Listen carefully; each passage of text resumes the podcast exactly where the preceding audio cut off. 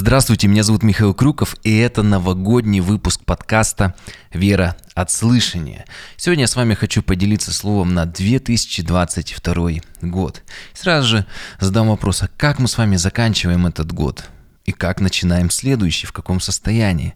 Вот оглянувшись назад, сколько раз в этом году вновь ты что-то пробовал, что-то начинал, или, может быть, за предыдущие годы. Может быть, это связано с работой, неудачный опыт, у кого-то с отношениями. Кто-то, может быть, пытался оставить грех и снова, ну, снова в него падал. Но в тех сферах, где что-то опять не получалось, как обычно ты реагируешь на свои неудачи? Обычно люди, когда падают, говорят, это катастрофа, это конец. Зачем я за это брался? Зачем вновь я это делал? Лучше бы вообще было сюда э, не ходить, этим не заниматься. Это касается всего и работы, и предпринимательской деятельности, семейных взаимоотношений. Но я хочу вам привести один пример. Э, смотрите, как ученые относятся к своим неудачам. Ведь для любого ученого чем больше попыток он делает, например, вывести формулу или получить какое-то новое вещество, тем он понимает, чем больше попыток, чем больше неудач, тем ближе он к результату. Ну и в среднем по-разному, в зависимости от того, какая уже там научная область, сфера. Ну, возьмем в среднем, например, 10 попыток, э, чтобы получить уже удачный, ну, удачный результат. Все-таки мы, у нас цель другая нашего подкаста. А, чтобы получить а, результат, нужно сделать 10 попыток. Опять же, смотря какая область. Где-то может быть 100, где-то 5, ну, возьмем в среднем 10. Возьмем а, притчи, 24 глава, 16 стих. Там написано, «Семь раз упадет праведник и встанет, а нечестивые впадут в погибель». И вот этот важный момент. Написано, что нечестивые, они падают и уже все, в погибель не поднимается. Мы этот стих подробно не будем разбирать, но хотел просто обратить внимание на одну вещь, на первую часть этого стиха, что праведник не просто падает, акцент не на этом, а акцент на том, что он встает. Поэтому слово у меня такое на следующий год для тебя. Не бойся упасть, бойся не встать. Помните, как Иисус Христос сказал грешнику, грешнице, иди и впредь не греши.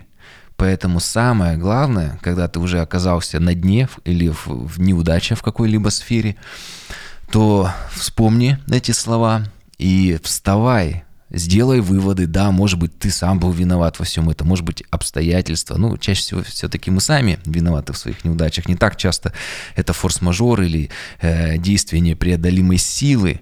Но в любом случае не нужно заниматься э, самобичеванием, нужно сделать выводы. И как Иисус Христос сказал, иди и впредь не греши. Или иди, сделай выводы и не повторяй. Не наступай на одни и те же грабли.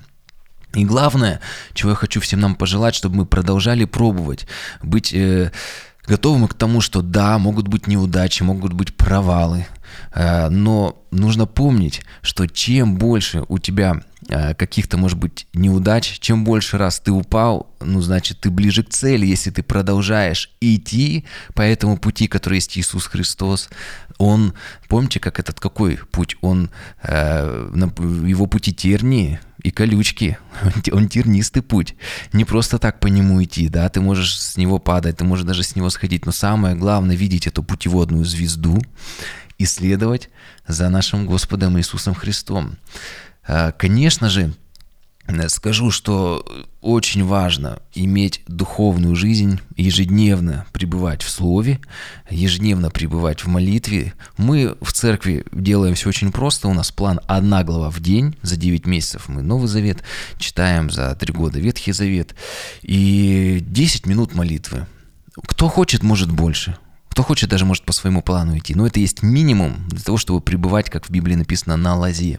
И когда мы пребываем, имеем эти духовные взаимоотношения, когда имеем э, видение Духа Святого, то э, иногда на самом деле может быть, после какой-то попытки ты поймешь, что тебе не нужно продолжать это. Нужно остановиться и все.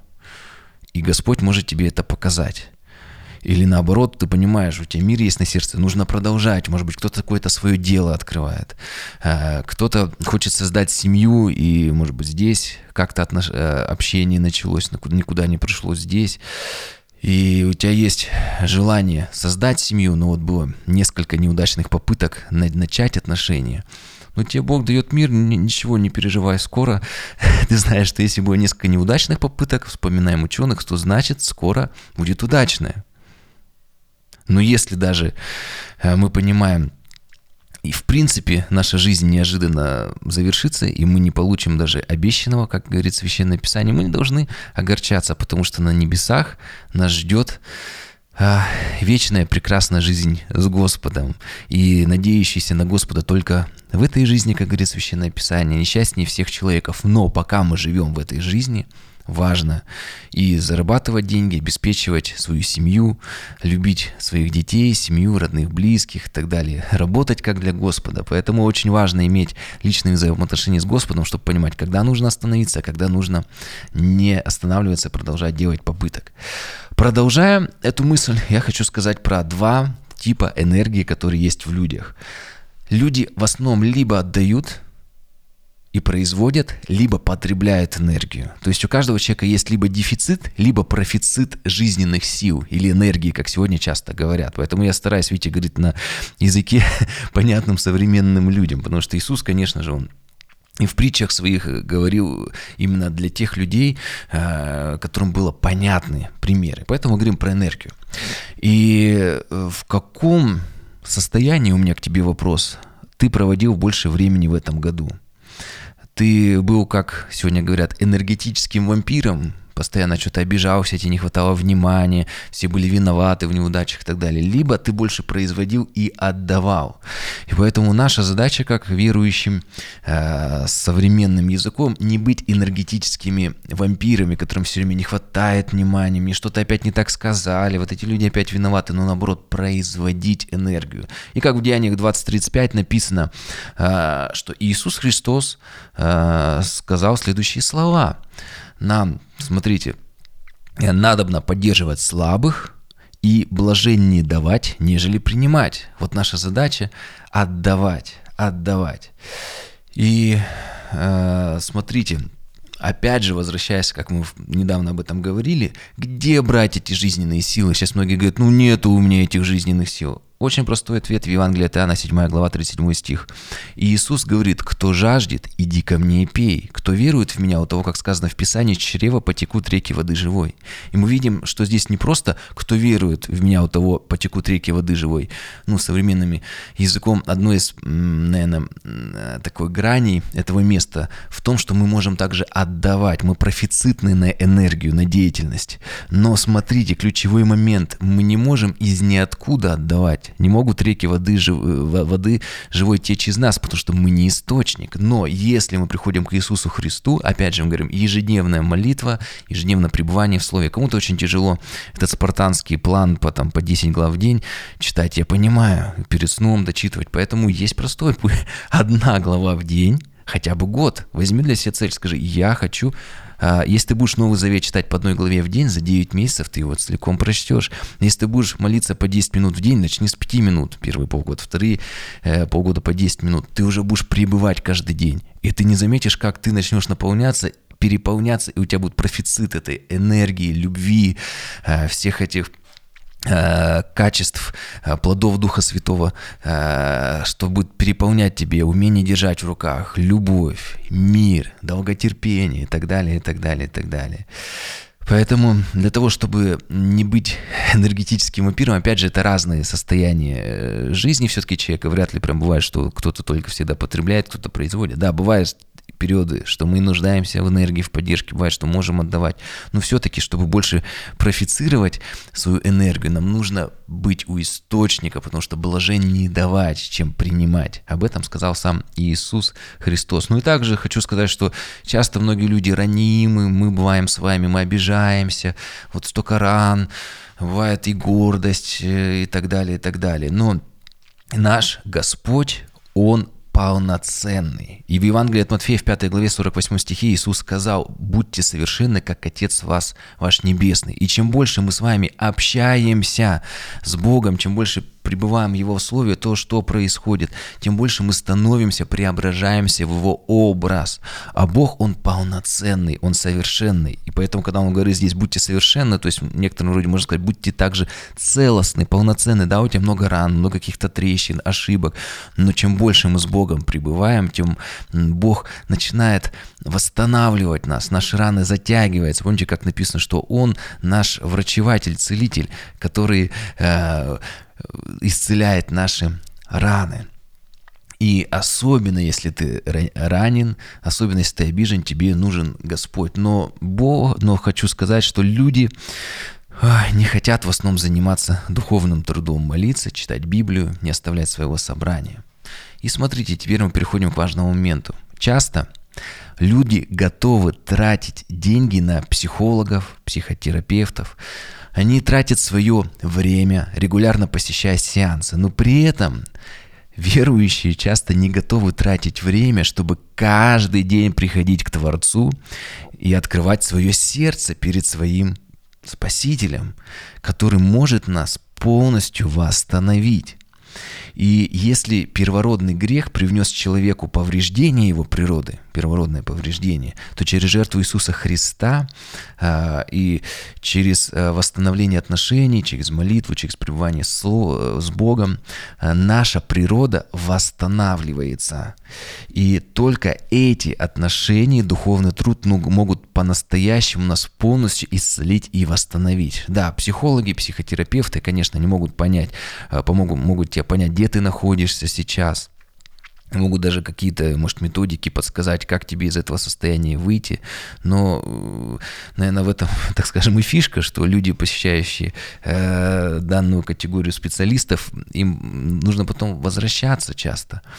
Э, потому что, знаете, как будто такая таблетка. Но чтобы произошло полное исцеление, нам нужно прийти к нашему Создателю, к Творцу. Э, мы в прошлый раз с вами, у нас был рождественский э, выпуск, у нас так совпадает, что одно Рождество у нас в прошлом году э, по старому, по новому стилю, другое Рождество, хотя в одну дату просто в разных календарях. 7 января мы отмечаем.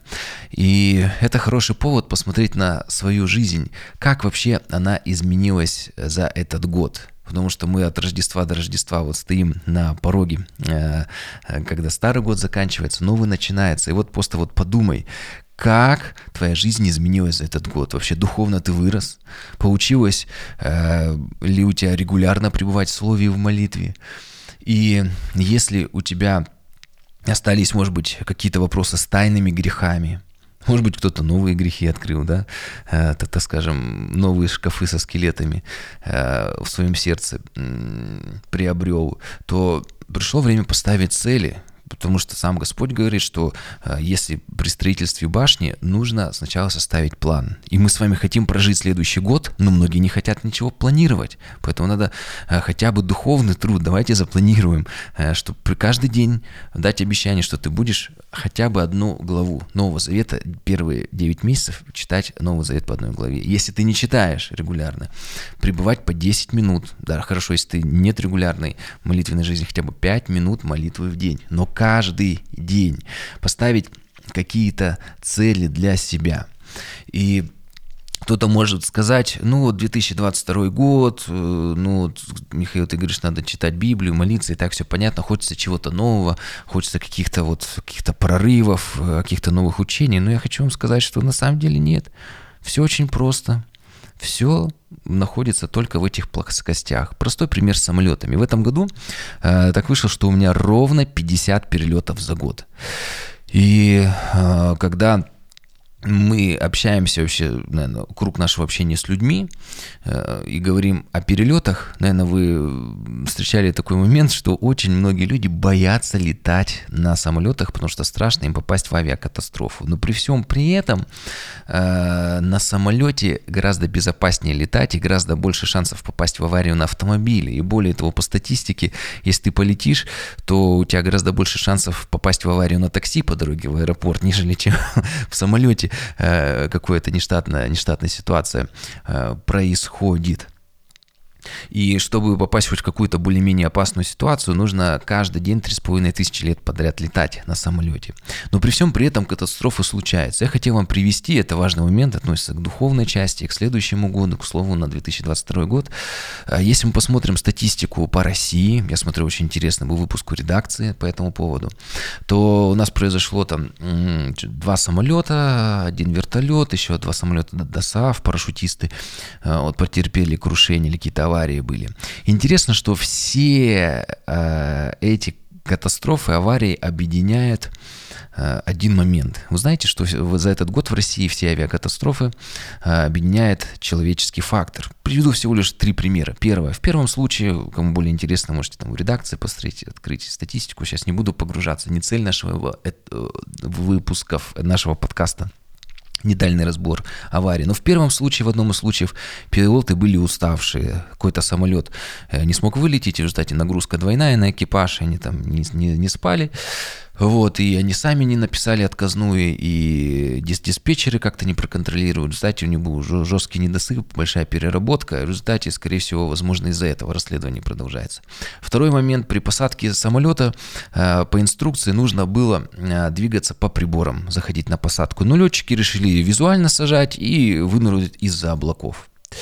А там даже написано у них, что по, по инструкции, что в этой части нельзя летать визуально, только по приборам. Но они решили самостоятельно, как бы мы сами с усами лучше знаем. И третья ситуация, где-то там на Камчатке вертолет сажался, э, была экскурсия, и при посадке было облачно. По инструкции нельзя сажаться, когда э, облака облачные, но они решили, как-то знаем местность, но сядем, кстати, сели на, на воду, и там большая часть погибла. И какой мы видим момент? Техника подвела, внешние обстоятельства виноваты. Мы видим, что экипаж – самая слабая часть любого самолета. И для этих случаев в, больш... Э, в, э, в широкофюзеляжной, в большой, в крупной авиации, у крупных компаний есть э, такой протокол CRM, это вот международные правила для экипажев. И интересно, что во всех крупных авиакомпаниях он соблюдается. И в России ни в одной крупной авиакомпании не было ни одного происшествия такого серьезного, да, там S7 было обледенение, еще что-то, но вот не было ни одной катастрофы. И все перечисленные случаи были на региональных направлениях, где вот этот международный протокол его практически не соблюдает и не придерживается. И поэтому у меня возникает вопрос. Вы видите, что если в мире, в нашем, люди пришли к тому, что если ты придерживаешься инструкций, то практически попасть в авиакатастрофу, ну, шансы минимальные, практически их нет. И в основном все авиакатастрофы происходят, когда люди начинают уже импровизировать, что-то как-то отходить от инструкции. И в этом мы тоже видим руку Творца, так как весь мир создан нашим Богом, Творцом. И э, знаете, как написано в 1 Тимофею, 1 главе, 19 стих, «Имея даже некоторые веру и добрую совесть, но при этом отвергшие ее потерпели по кораблекрушении в вере». И нам с вами нужно менять свой менталитет. Это не просто, знаете, российский менталитет, это вообще мирской менталитет, на божественный. Нам нужно следовать инструкции. Многие на эмоции больше полагаются. Но понимаете, Бог нам дал эмоции, это как усилитель, э, это как приправа, это не компас. Наш компас – это разум, это наше сердце. Помните, как в Ветхом Завете сердце – это имеется в виду полностью весь человек, разум, э, мысли, совесть, все-все-все-все-все, весь наш внутренний э, человек, весь наш внутренний человек. Поэтому очень важно нам следовать э, по инструкции. И Бог, Творец, нам дал инструкцию. Да, в, полет, в полетах есть CRM для пилотов, но Бог дал для нас вообще универсальную инструкцию для нашей жизни, для спасения. Это Священное Писание, это Библия. Если мы будем придерживаться этой инструкции, то мы свой, сводим риски потерпеть кораблекрушение веры, кораблекрушение в спасении к минимуму к минимуму. И если мы будем по ней следовать, то наша жизнь, да, это будет путь узкий тернистый, но при этом мы все равно придем э, к логичному завершению. Как Павел говорит, веру сохранил, течение совершил, теперь меня ждет новое прославленное тело, небеса. Прийти э, к финишу И э, еще один пример хочу привести. Конечно же, когда мы пребываем в слове в молитве, некоторые говорят, ну мы хотим чего-то сверхъестественного, мы хотим каких-то духовных проявлений. Пожалуйста, но для этого должно быть только молитва и слово. Я в рождественском выпуске говорил про волхвов. Помните, это были экстрасенсы, маги, э, чародеи, э, колдуны, как бы мы их ни назвали. Вот, в общем, такие люди. Но когда они увидели звезду, которая должна была их привести к Иисусу. Они пришли к Иисусу, а Иисус есть Слово, говорит первая глава послания Иоанна, которую мы сейчас с вами разбираем. Следующий подкаст будет продолжение. То, что произошло, когда они встретились с Иисусом, встретились со Словом. Евангелие от Матфея 2 глава 11-12 стих. И когда они пришли к Иисусу, они поклонились Ему. И дальше во сне, получив откровение, не возвращаться к Ироду, они путем иным отошли в страну свою. То есть после встречи с Иисусом, когда они пребывали со Словом, то во сне они получили откровение. И они стали следовать этому откровению, и у них жизнь их изменилась.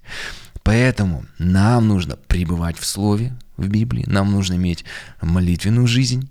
Это также важно иногда периодически усиливать постом. Пост такой, такой инструмент для усиления духовной жизни.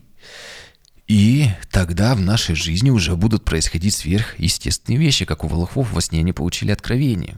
Также мы, когда смотрим на деяния апостолов, когда происходили чаще всего чудеса и знамения, когда они проповедовали, они же не просто так, только вот в церкви, они там много лет собирались, одни и те же люди, они в основном шли, они проповедовали слово и приходили сверхъестественные вещи. Поэтому важный момент – пребывать в слове, духовно напитываться, получать во сне откровений, Бог будет нас вести. И еще один из моментов, как мы подробно об этом разбирали в этом году в книге «Деяния апостолов», э, проповедовать стараться, потому что когда мы проповедуем неверующим Слово Божие, Бог начинает приходить и начинает происходить разные удивительные, удивительные вещи. Но об этом нужно молиться. И самое последнее, что я хотел бы сказать в этом слове на Новый год, э, мы сейчас читаем послание Коринфянам, первое послание Коринфянам по плану. Мы продолжаем свой план по одной главе в день. Интересно, что в последние дни один из стихов, э, который был первое послание Коринфянам, вторая глава, 4-5 стих, я хотел бы его прочитать и на этом закончить.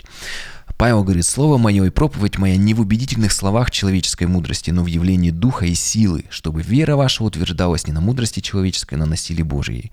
И Павел говорит, что моя проповедь смотрите, не просто в каких-то мудрых словах, но в явлении духа и силы. Что это за дух и сила? Смотрите, Златоуст говорит, если проповедующие и слушающие были простыми людьми, и при этом были гонения в первых веках особенно, страх и трепет, то каким образом была одержана победа? Как христианство сразу же практически всю Римскую империю захватило? Божественной силой Златоуст говорит, простые проповедники, будучи стесняемы и гонимы, победили гонители. Почему? Не потому ли, что внушали веру духом. Это и значит явление духа, что несмотря на все жизненные обстоятельства, Златоуст говорит, они остались верными.